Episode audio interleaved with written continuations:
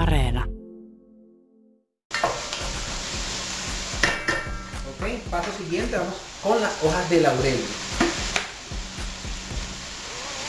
Tomamos una, dos hojitas.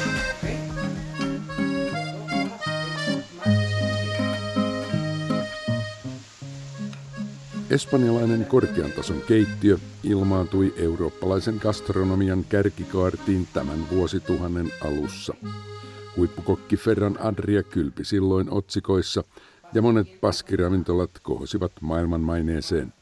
Espanjahan perustettiin myös kansainvälisiä trendejä luotavat tärkeät gastronomiatapahtumat San Sebastian Gastronomica ja Madrid Fusion. Tänään Espanjassa on 11 kolmen Michelin tähden ravintolaa, yhtä monta kuin Italiassa, ja pitkästi yli 200 ravintolaa, joilla on kaksi tai yksi tähteä. Ok. Lo revolvemos un poco.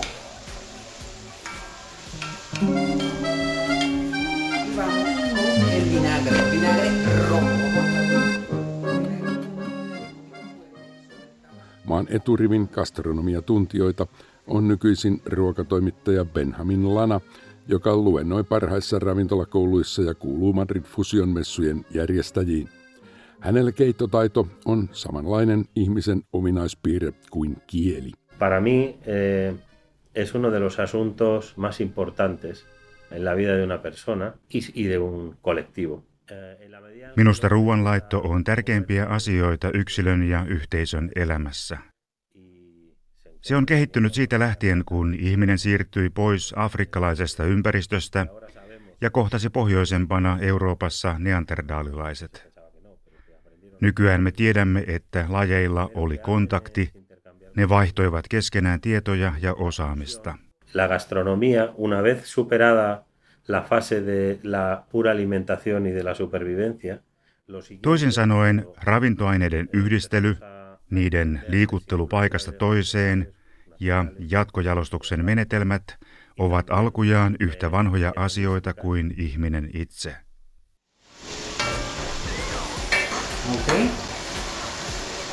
Un poquito y no, no, no está lista todavía. Gastronomiaa niistä syntyy sitten, kun emme enää syö jotakin vain hengissä pysyäksemme, vaan syöminen alkaa saada omia, paikallisia, kulttuurisia ja kansallisia piirteitä. Ja syömisestä haetaan myös nautintoa. Silloin, kun emme enää syö pelkän tarpeen vuoksi, vaan myös nautinnon takia, silloin voimme puhua yleisesti ottaen gastronomiasta. por placer, ahí surge lo que podríamos llamar genéricamente la, la gastronomía. Gastronomian määritelmätasolta on kuitenkin ollut pitkä matka eurooppalaiseen, hienostuneeseen ja korkeatasoiseen ruokakulttuuriin. Bueno, ahí hay diferentes teorías que explican cómo la, On erilaisia teorioita siitä, miten ruokakulttuurin kehitys ja sen hienostuminen on Euroopassa tapahtunut. Mutta sanottakoon, että laajat kansankerrokset, se on tavoittanut vasta 1900-luvulta alkaen. Ennen sitä, keskiajalta lähtien, olivat monipuoliset ainekset ja valmistustavat, pöydän kattaus ja kaikki parempaan ruokailuun kuuluva vain yhteiskunnan ylimmän kerroksen nautittavissa.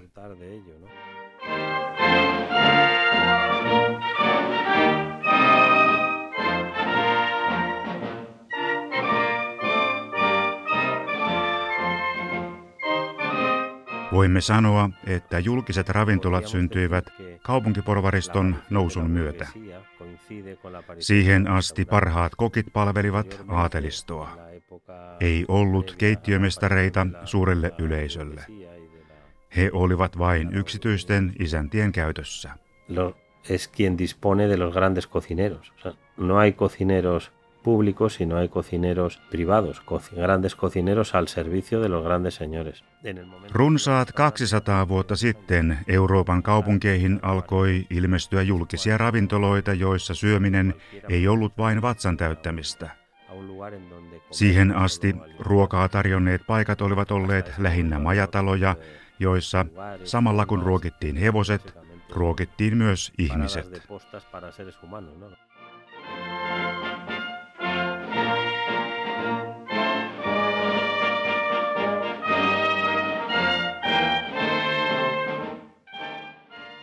On kiinnostavaa, että esimerkiksi Ranskan Lyonissa alkoivat toimia ensimmäiset tunnetut kokit ravintoloissa Ranskan suuren vallankumouksen jälkeen.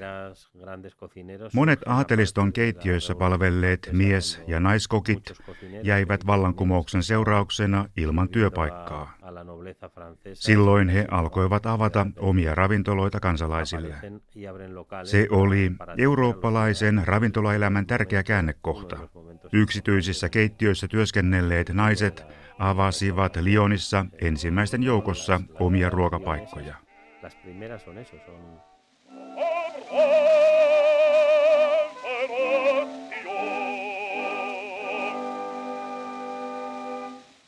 Näitä käänteitä on ollut historiassa muuallakin, vaikka erilaisin seurauksin.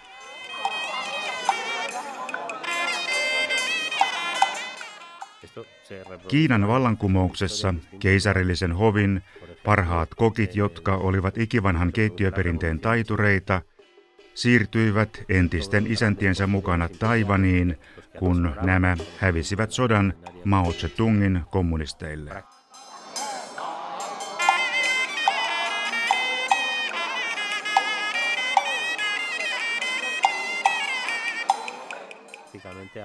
1950- ja 60-luvuilla Hienoa, vanhaa kiinalaista keittiötä ei enää ollut Kiinassa.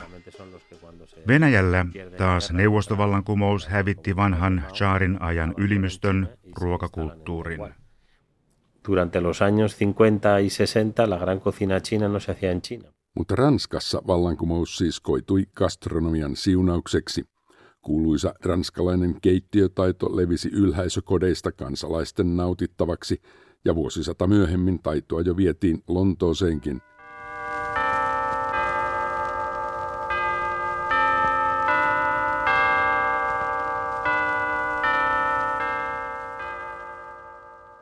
Missä määrin korkeatasoinen keittiötaito, ranskalaisittain haute cuisine, on maailmalla eurooppalainen ilmiö, espanjalainen gastronomian tuntija Benjamin Lana. En la manera en que nosotros lo hemos conocido, sí. O sea, en la medida en la que se empieza el turismo en Europa, que al principio viajan solo también los, los burgueses, pero finales del 19, principios del 20, Eurooppalainen se kyllä on sellaisena kuin me Euroopassa sen olemme oppineet tuntemaan. Modernin ravintolakeittiön kehittäjä oli 1800- ja 1900-lukujen taitteessa ranskalainen Auguste Escoffier. Ravintolatyön organisointi lähes kaikkialla maailmassa noudattaa edelleen Auguste Escoffierin kehittämää mallia yli sadan vuoden takaa.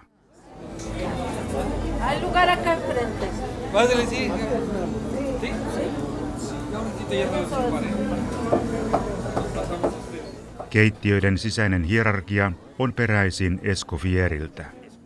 Koko moderni ravintolakeittiö tulee siltä ajalta. Myös kastikkeet, monet klassiset annosten nimet ja tapa omistaa annoksia kuuluisuuksille. Siihen aikaan keittotaitoa myös alettiin ensimmäistä kertaa pitää eräänlaisena taiteenlajina. Aikaisemmin kokit olivat halunneet lähinnä vain tuottaa makunautintoa ja tyydyttää nälän. Seuraava suuri loikka kokkien arvostuksessa tapahtui Ranskan Nouvelle Cuisine liikkeen myötä 1960- ja 70-luvuilla. Tämä liike vaati kokeilta luovuutta. Sen omissa ohjeissa kokeille tähdennetään nimenomaan, että sinä olet luova. Siinä yhteydessä jotenkin muotoutui käsitys keittiömestarista itsenäisten teoksien luojana. Vähän kuin hän olisi taidemaalari tai muusikko. La figura del chef autor, casi como si fuera un pintor o un músico. Está su obra y uno recibe Tuolloin syntyi se nykyisin vallitseva ajattelutapa, joka näkee kuuluisat keittiömestarit kuin rocktähtinä.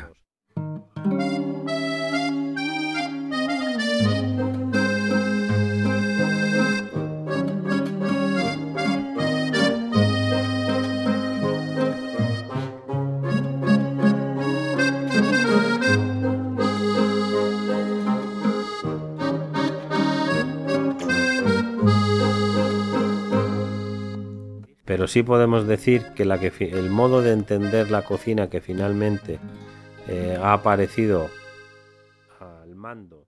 Voimme sanoa, että gastronomian globaalia näyttämöä hallitsee keittiöajattelu, joka on alkuperältään eurooppalainen. Nykyisin on noin 200 huippukokkia, jotka kiertävät maailmalla kuin suuret muusikot. Kaikki on jatkuvassa yhteydessä internetin kautta. Ennen näin ei ollut. Minusta eurooppalaisuuden vaikutus tällä globaalitasolla on vahvempi kuin esimerkiksi Aasian ruokakulttuureiden, vaikka tästä voidaan olla myös eri mieltä. Minulla on tapana sanoa, että se mitä tapahtuu keittiössä on aina seuraus siitä, mitä tapahtuu yhteiskunnassa.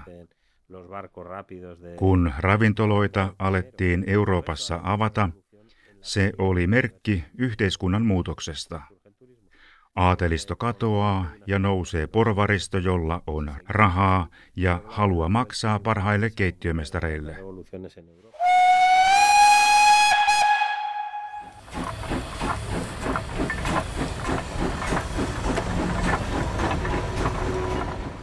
Kun turismi alkoi vähitellen kehittyä ja kasvaa, tuli suurista hotelleista ylellisen gastronomian keskuksia.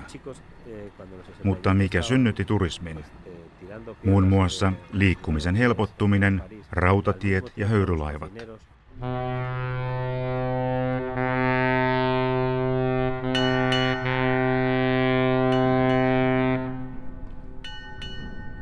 Tämä kaikki johti mullistuksiin myös keittiössä. Yo no voy a hacer lo que hace Escoffier, voy a reinventar mi manera de entender la cocina francesa. Aiemmin mainitsemani Ranskan Nouvelle Cuisine, uusi keittiö, oli yksi eurooppalaisen gastronomian suuria kumouksia.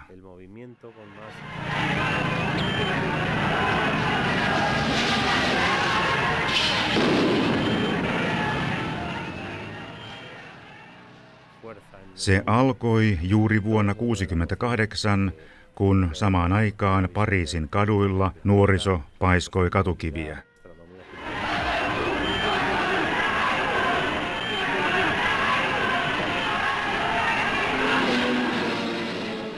Samalla ranskalaiset kokit sanoituivat irti Auguste Escoffierin traditiosta ja sanoivat, en aio enää toistaa sitä, mitä Escoffier teki. Aion muuttaa ranskalaisen keittiön. Kun sitten Espanjassa syntyi uusi baskikeittiö ja Kataloniassakin alkoi toimia useita merkittäviä nuoria kokkeja, niin se murros lähti liikkeelle 1970-luvun loppuvuosina, eli Espanjan siirtymäkaudella diktatuurista demokratiaan. En los momentos actuales su destino providencial como en otras épocas, derrama ahora su sangre en defensa de la civilización. El trabajo, estimado como el más ineludible de los deberes, será el único exponente de la voluntad popular. Juuri tällä hetkellä, tänä päivänä, on koko maailman keittiöissä käynnissä voimakas suuntaus planeetan pelastamiseen, kestävään kehitykseen ja kiertotalouteen – Sekin suuntaus syntyy sosiaalisessa kontekstissa, mutta heijastuu keittiöön ja ruokakulttuuriin. Kokkeihin vaikuttaa se aikakausi, jossa he elävät. He kokkaavat sille ajalle, mitä he itse elävät. Los cocineros al final están influidos por, por lo que viven, cocinan lo que viven. Bueno, yo creo que, que lo más destacado ha sido la irrupción hace después de que Ferran Adria cierra. Euroopassa on viime aikoina vaikuttanut vahvasti uusi pohjoismainen keittiö. Konseptina sillä on ollut ehkä kaikkein tärkein vaikutus suuntauksiin sen jälkeen, kun Ferran Adria sulki El Bulli ravintolansa. Reivindican el valor de. Pohjoismainen keittiö vaatii paluuta paikallisiin tuotteisiin, korostaa ruoan tuottajien roolia ja vuodenaikojen merkitystä.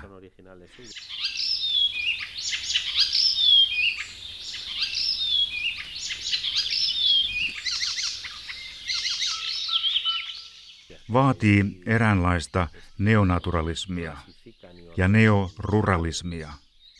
Voisin sanoa, että siihen nojaavat nykyiset keittiösuuntaukset, joiden yhteinen nimittäjä on paluu alueeseen ja tuotteeseen. Itse näkisin, että maailmanlaajuisesti johtava gastronominen tavoite on tällä hetkellä autenttisuus, aitouden etsiminen.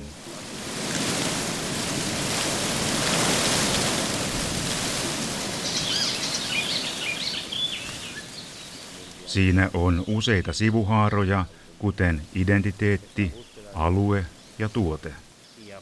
Mutta se muuttaa arvoketjua jopa niin, että kun viime 25 vuotta on ainoassa pääroolissa ollut keittiömestari, niin nyt painotetaan koko ketjua.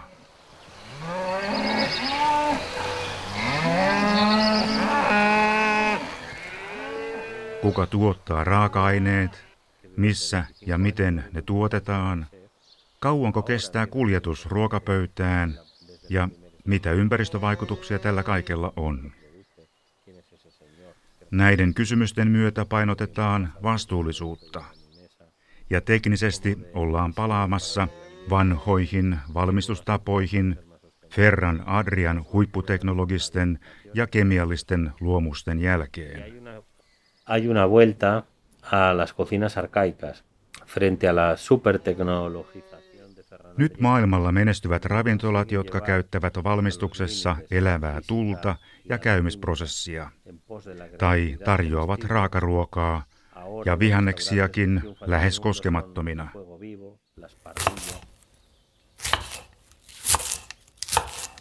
On kuin yhteiskunta vaatisi ruokakulttuurilta todellisuutta, koska elämän muuten täyttävät kopiot ja keinotodellisuus. Myös jokavuotisilla Madrid Fusion gastronomiamessuilla oli tänä vuonna pääteemana kiertotalous. Tapahtuma järjestettiin viruspandemiasta huolimatta, joskin osittain virtuaalisena. Bueno, no, nosotros tratábamos de encontrar una manera de expresarlo, de expresar la concreción de esa idea de la apuesta por la sostenibilidad. Me etsimme Madridin Fusion tapahtumassa konkreettista tapaa ilmaista kiertotalous ja ympäristökestävyys gastronomiassa. Me järjestimme esimerkiksi havainnollistavan luennon siitä, miten työskennellään heikkotasoisten vihannesten kanssa. Tähän asti maailman johtavat luovat keittiömestarit ovat kelpuuttaneet vain täydelliset valiotuotteet. Mutta enää ravintola ei voi sanoa, että se kelpuuttaa 20 tomaatista vain yhden parhaan ja hylkää loput 19. Sellainen on kulttuurisesti ja ideologisesti kestämätöntä. Tänään ravintolan on ilmoitettava, että sen keittiö pystyy valmistamaan herkut käyttämällä kaikki ne 20 tomaattia ja tekee vielä kuorista ja siemenistäkin erillisen annoksen. Se on kiertotalouden gastronomiaa, joka vähitellen valtaa alaa maailmalla. Myöhemmin alkoivat gastronomiakonferenssit, jollaisia ei siihen aikaan ollut missään muualla. Niistä kehittyi nykyinen San Sebastian Gastronomica ja sen jälkeen Madrid Fusion.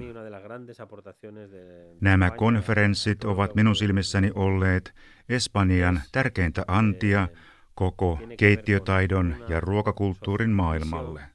Ne ovat tavallaan kuin kopio lääketieteen konferensseista.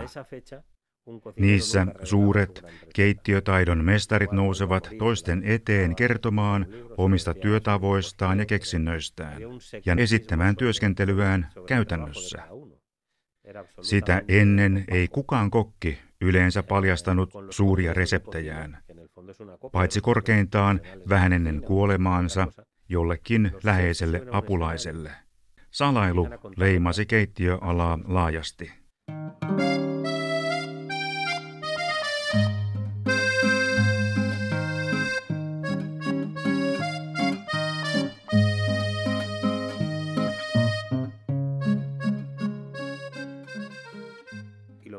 Uudenlainen avoimuus levisi näistä Espanjan konferensseista nopeasti maan rajojen ulkopuolelle ja lopulta kaikkialla hyväksyttiin, että on tärkeää jakaa yhdessä tietoja ja kokemuksia.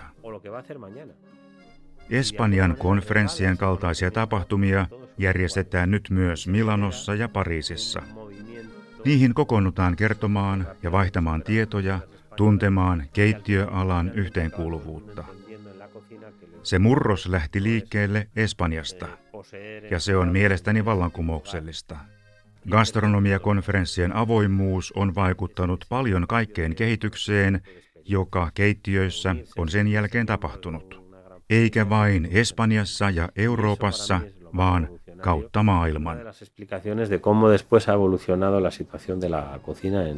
no solo en España sino en, y en Europa, sino en el mundo.